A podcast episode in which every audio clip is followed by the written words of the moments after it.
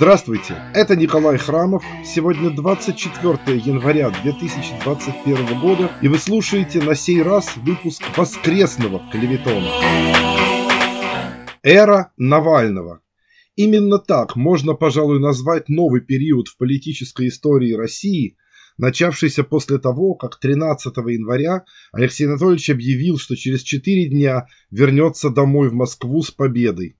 Внезапно оказалось, что и название у этого российского лоукостера, летающего по маршруту Москва-Берлин и обратно, как ничто иное, подходит к данному конкретному случаю. Конечно, люди, хотя бы в малой степени относящие себя к сторонникам господина Навального, и так верили в слова политика, что он вернется в Россию после окончания процесса реабилитации. Зато его противники оказались к такому повороту никак не подготовлены. Огромная машина российского государства заскрежетала и стала производить движения, изрядно смахивающие на конвульсивные круговые перемещения танка с перебитой гусеницей.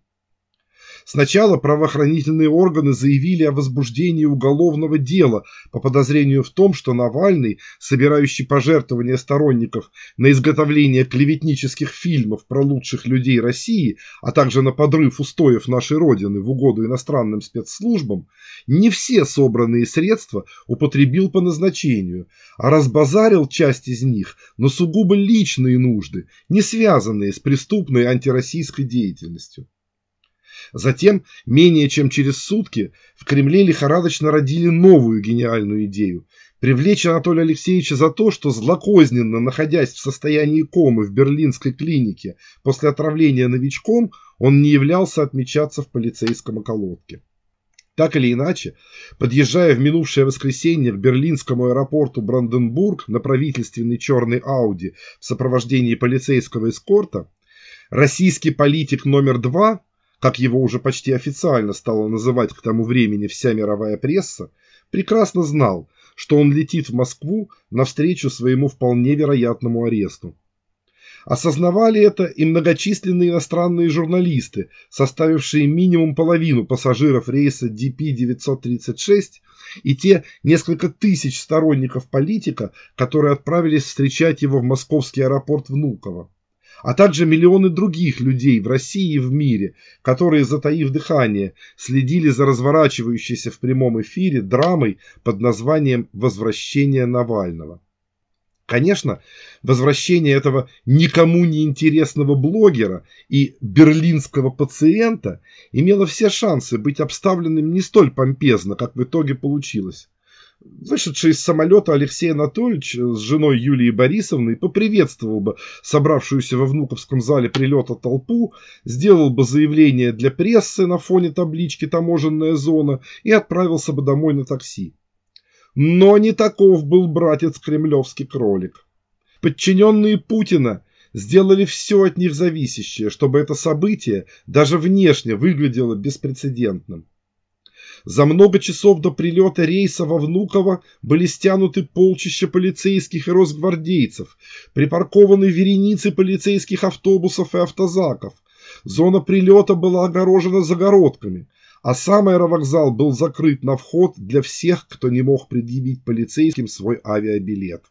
Какие-то неизвестные креативщики из администрации президента придумали и поистине гениальный ход – Выяснив, что в это же время из Санкт-Петербурга во Внуково прилетает некая популярная среди школьниц певица Ольга Игоревна Бузова, они отмобилизовали в аэропорт каких-то недорослей с воздушными шариками и плакатами, дабы эти поклонники творчества Ольги Игоревны заполонили собой зону прилета.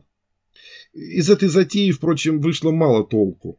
Отмобилизовать за столь короткий срок удалось лишь пару десятков фанатов госпожи Бузовой, зато быстро смехнувшие что к чему сторонники Навального стали массово проникать в здание аэропорта через полицейские кордоны именно под видом встречающих Бузову меломанов.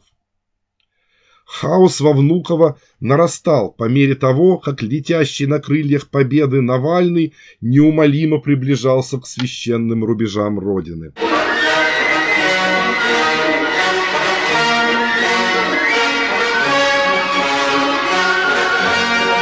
Однако При подлете к Москве самолет вдруг начал описывать огромную дугу, удаляясь от Внуково, и вызвав у наблюдавших за его полетом через приложение Flight Radar 24 пользователей соцсетей единый выдох, живо напомнивший знаменитую реплику из 15-летнего капитана. Это не Боливия, это не Чили, это страна не Америка, это Африка. И действительно, самолет Навального развернулся и взял курс на аэропорт Шереметьево.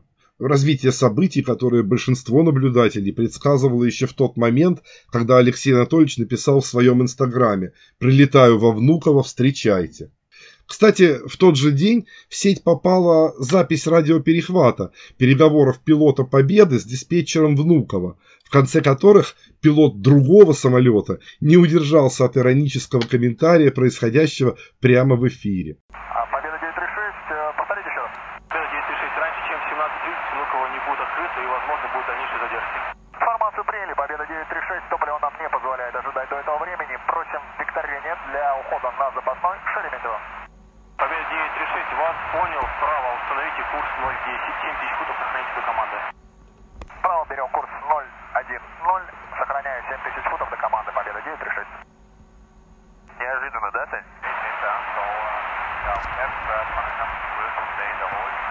Полиции было немедленно приказано перекрыть дороги, ведущие из Внуково и в Шереметьево, что привело к девятибальным пробкам, стоявшие в которых таксисты привычно объясняли своим нервничающим пассажирам. «Да президент какой-то прилетел, вот и перекрыли все». Впрочем, опрошенные журналистами авиационные эксперты также в один голос подтвердили, что своими мерами, предпринятыми по случаю прилета Навального, власти фактически наделили Алексея Анатольевича статусом первого лица государства. Справедливости ради, надо признать, что разворот и посадка в другом аэропорту далеко не самое худшее, что могло бы приключиться с самолетом господина Навального, учитывая уже окончательно зашкаливавший градус истерии, при котором аэропорт Внуково в своем официальном твиттер-аккаунте заявил за несколько часов до этого, цитата, «Мы достойно встретили самолеты из Германии в 1941 Встретим все самолеты и в 2021.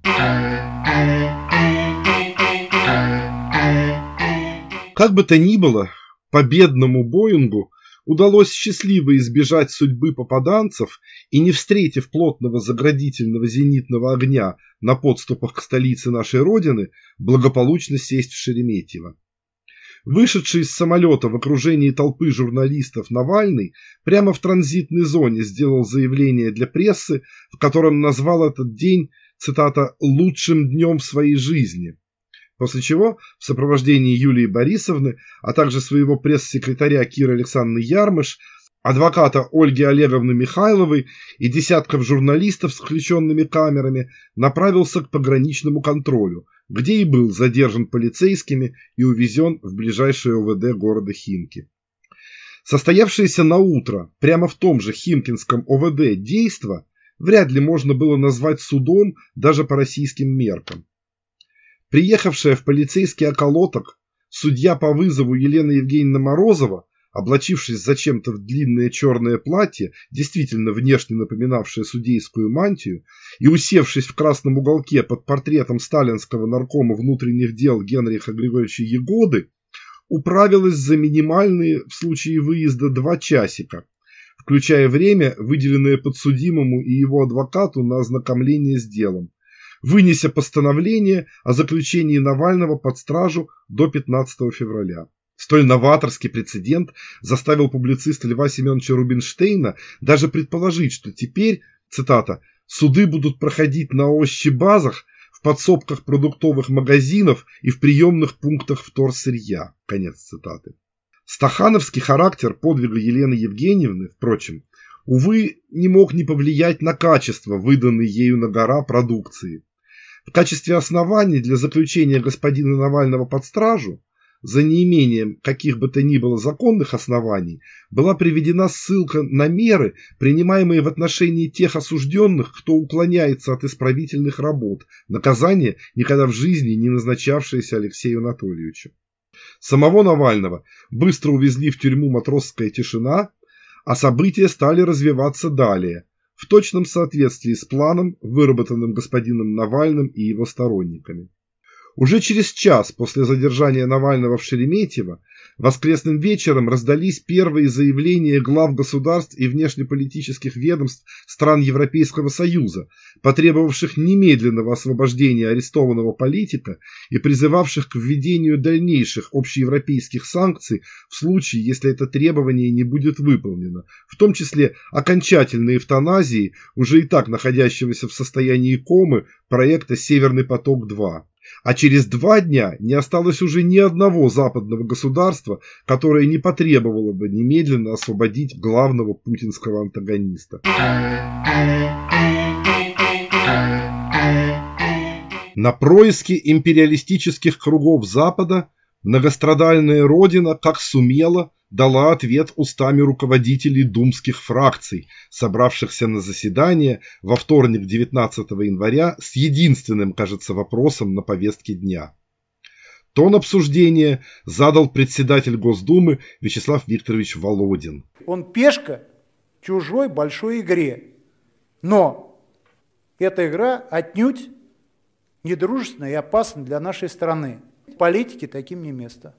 Коллеги, у нас общее понимание. Вызванные затем к доске требовательным Вячеславом Викторовичем, лидеры оппозиции Его Величества, пыхтя и потея, один за другим отвечали урок. Геннадий Андреевич Зюганов, вспомнив краткий курс ВКПБ, сравнил господина Навального с профсоюзным лидером начала XX века Георгием Аполлоновичем Гапоном и предостерег от катастрофы. Приехал уже очередной гонец из Берлина – очередной ГАПОН номер два, который будет поджигать внутреннюю ситуацию. Этого деятеля надувают уже много лет, по сути дела прекрасно, понимая, что за ним ничего нет, кроме организации российского Майдана.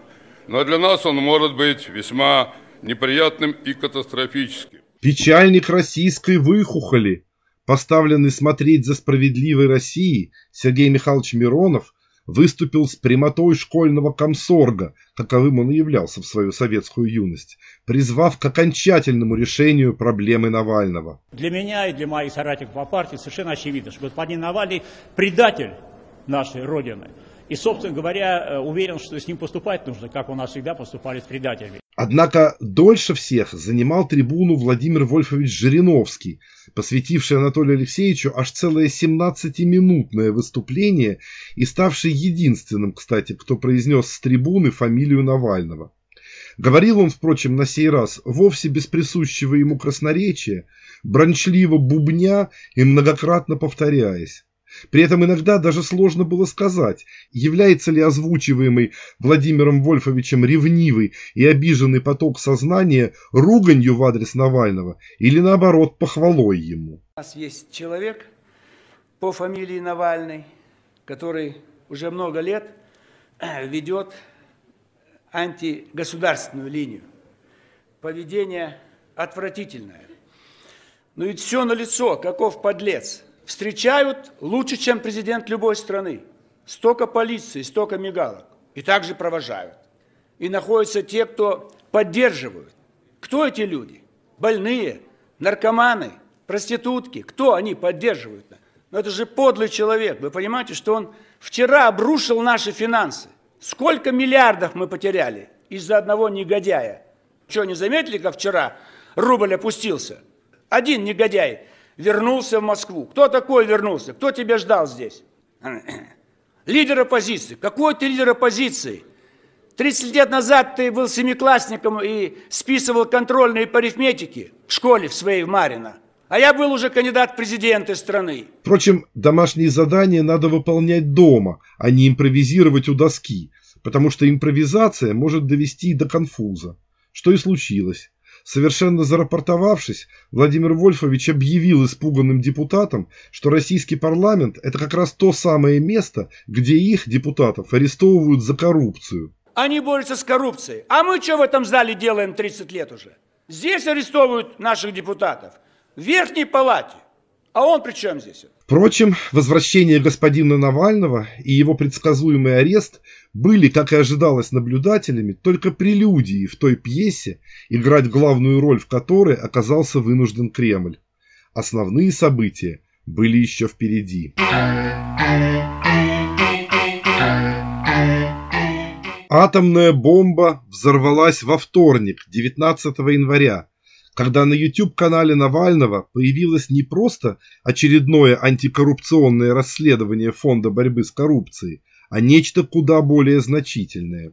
По всем законам жанра саспенс и в полном соответствии с порядком объявления победителей в музыкальных топ-чартах, где перечисление начинается с конца, главным героем самого главного расследования команды Навального стал не какой-нибудь Алишер Бурхатович Усманов или Дмитрий Александрович Медведев, а, наконец, сам Капо де Капи, Владимир Владимирович Путин собственной персоной.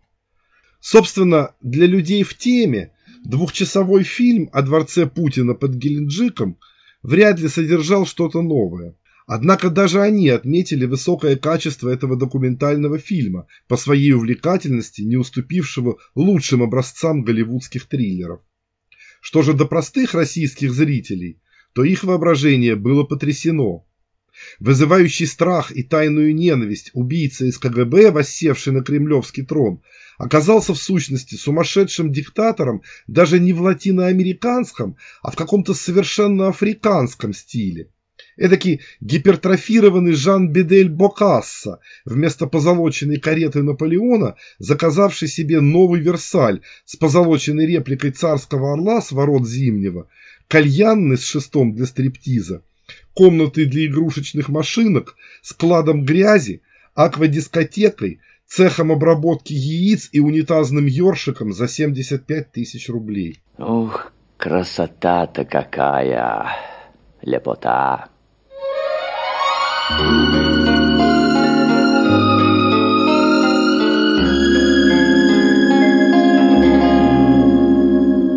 Лепота. Фильм о том, как простой советский офицер превратился в помешанного на деньгах и роскоши безумца, готового разрушать страну и убивать ради своих сундуков с золотом. О том, как Прямо сейчас и последние 15 лет дается самая большая взятка в истории и строится самый дорогой в мире дворец, за первые пять дней набрал феноменальные 80 с лишним миллионов просмотров, в среднем по 16 миллионов зрителей в день. Можно согласиться с Алексеем Алексеевичем Венедиктовым. Путин получил, цитата, «политически грамотный, рассчитанный, профессиональный боксерский удар под дых». Конец цитаты. Хотя более уместным было бы сравнение не с ударом под дых, а с нокаутирующим ударом в челюсть. Рефери отсчитывали секунды, минуты, часы и миллионы просмотров, а Владимир Владимирович Путин только ошалело тряс башкой и бормотал устами Пескова, фактически подтверждая факты из фильма, что этот дворец не находится в собственности у президента и что президент регулярно отчитывается о своем имуществе. Это была правда. За 20 последних лет вся страна уже успела выучить наизусть, что в свое время Владимир Владимирович, подобно загадочному шефу из кинофильма «Бриллиантовая рука», по совету друзей решил приобрести автомашину «Москвич». Новая модель. Точнее, не «Москвич», а «Волгу ГАЗ-21» и еще, кажется, «Ниву» и какой-то ржавый прицеп для картошки. А из фильма Навального все как раз и узнали не только то, что дворец не записан на Путина, но и то, на какие именно подставные фирмы, имена и фамилии записан этот шедевр в стиле геленджикского кококо. Однако эскалация на этом не кончилась, а только началась. Практически одновременно с премьерой фильма про президентский туалетный ёршик за тысячу евро – Сидящий у Путина в тюрьме Навальный выступил с призывом к своим сторонникам выйти в субботу 23 января с протестом на улицы российских городов. Бросив к чертовой матери проклятый фильм, кремлевские пожарные, сломя голову, метнулись тушить новый очаг возгорания. Дело осложнялось еще и тем, что нехороший интерес к путинскому ёршику и субботней акции протеста стали проявлять совершенно неведомые до сих пор для Кремля формы жизни, а именно отроки и отроковицы, сидящие в новомодной соцсети для тинейджеров ТикТок, где ролики, в которых их авторы снимали со школьных стен портреты Владимира Владимировича и заменяли их портретами Алексея Анатольевича, призывая выйти погулять в субботу, множились сотнями тысяч и набирали десятки миллионов просмотров. Как справиться с этой новой напастью в президентской администрации не знали. На всякий случай Кремль решил затянуть старую песню о втягивании несовершеннолетних в противозаконную деятельность и попытаться припугнуть родителей юных свободолюбцев какими-то неслыханными зверствами, которые он, Кремль, якобы готовит сквернавцам, дерзнувшим протестовать 23 января. Должен предупредить, я страшный человек. Тиран-деспот, коварен, капризен, злопамятен. Кто-нибудь поди сюда, ну ты, ну поди сюда, я говорю. А? Поздоровайся с ними. Видите, что делаю? Вот. И самое обидное, не я в этом виноват. Правда? Правда. Ну иди, все, свободен. Не виноват. Но иногда такое выкинешь, что просто на душе становится. Вот что делаю. Для деморализации народонаселения понадобилось даже расчехлить наголо такого хорошо одетого и замаскированного агента влияния, как Ксения Анатольевна Собчак, которой пришлось написать у себя в Инстаграме какую-то несусветную чушь, упомянув совершенно в суе знаменитого итальянского монаха и эзотерика Джордано Бруно. Цитата. «Цель у таких героев всегда одна – стать царем горы. А флаг и призывы – лишь вопрос момента и запроса восхищенной массовки. Тот, кто жертвует собой бескорыстно, ради самой идеи, никогда не просит о помощи. Трудно представить себе Джордано Бруно в ночь перед сожжением, призывающего выйти на площадь цветов в Риме с плакатами «Земля все-таки круглая».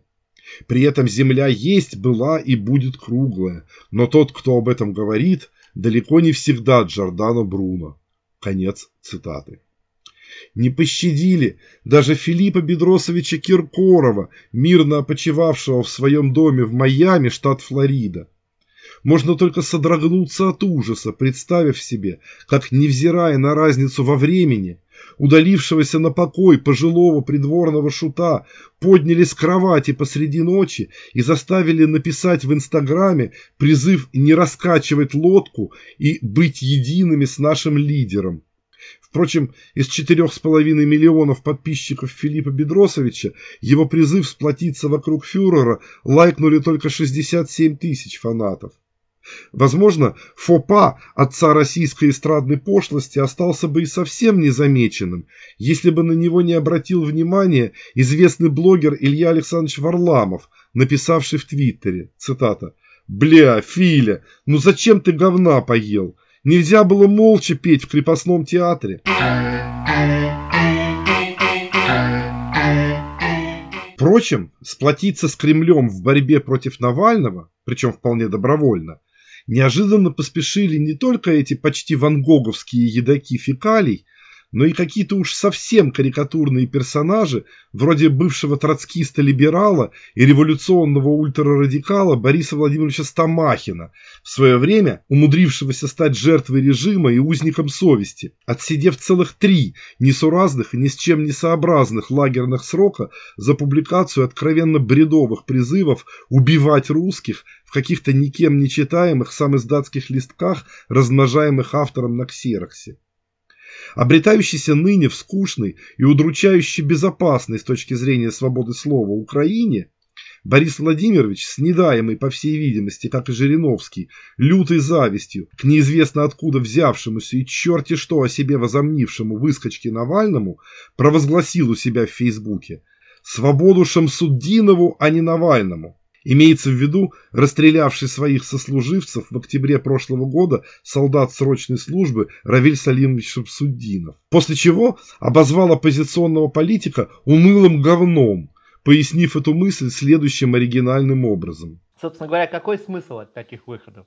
Какой в этом смысл? Ведь это чистая гапоновщина на самом деле. Ведь этот великий вождь Навальный не говорит людям, что вы хотя бы, хотя бы арматуру с собой берите, чтобы отбиваться от космонавтов. Хотя бы там запас камней, чтобы в них швырять камни. Да? Как это делают традиционно там всякие леваки анархисты и анархокоммунисты там на 1 мая в Берлине. Вот. Здесь же нет ничего подобного. А на, навальновские хомячки, они ведь не настроены на какую-то решительную борьбу с мусорами. У них чистый, так сказать, гандизм в голове. У них можно сказать, что это гандизм головного мозга, знаете. Увы, все оказалось напрасным в том числе и революционные видеопрокламации Бориса Владимировича, продемонстрировавшего, что он, даже уныло сидя на обшарпанном диване в Киеве, по-прежнему является несгибаемым троцкистским бойцом, убежденным противником гандизма, пламенным теоретиком уличного партизанского хулиганства, а также певцом благоприобретенной за время отсидок блатной романтики борьбы с мусорами.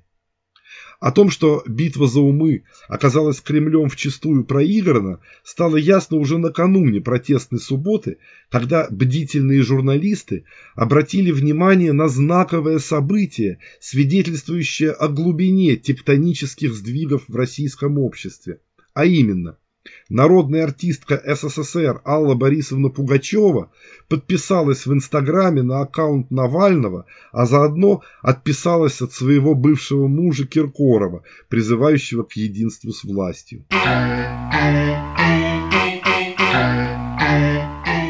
Отныне оставалась одна единственная надежда на то, что подданные устрашатся обещанных им невиданных злодейств кремлевских опричников и остерегутся выходить в субботу протестовать. Однако вчерашний день, из-за которого наш субботний клеветон превратился на этот раз в клеветон воскресный, показал всю тщетность и этих надежд. Вышедшие потребовать освобождения Навального под обещанные им полицейские дубинки 40 тысяч москвичей и 30 тысяч жителей Санкт-Петербурга, конечно, представляли собой внушительную силу. Однако все же это не было чем-то беспрецедентным, учитывая массовые несанкционированные манифестации сторонников Навального, уже имевшие место в обеих столицах в 2019 и 2017 годах. Поистине удивительным оказалось другое – пробуждение глубинной России – Неслыханно массовые митинги по всей стране, в более чем сотне городов, в которых приняло участие не менее 150 тысяч человек, в том числе и в тех городах, где уличных митингов не бывало со времен распада Советского Союза, а то даже и со времен Первой русской революции 1905 года. При этом выяснилось и другое любопытное обстоятельство – Несмотря на то, что по всей России в субботу оказалось задержано более трех тысяч демонстрантов, едва ли не половина из которых в Москве, во многих российских городах у властей не оказалось ни сил, ни средств, ни, возможно, даже желания сколько-нибудь серьезным образом противодействовать столь неожиданно многолюдным манифестациям. Надо отдать им должное. В отличие от организаторов, напрочь утопленных в болоте и разбавленных Собянинским вискарем, московских белоленточных протестов начала десятых годов, Алексей Анатольевич и его команда тут же поспешили продемонстрировать, шутить они не намерены. Удары посыпались один за другим, по нарастающей. И не успели еще последние автозаки развести последних задержанных по околоткам для составления протоколов, как было объявлено, Следующая всероссийская акция протеста состоится в следующие выходные. Что ж, вполне гандистская по своему характеру эскалация, как видим, затеяна грамотно и весьма нешуточным образом. А как она будет развиваться, мы с вами увидим через неделю.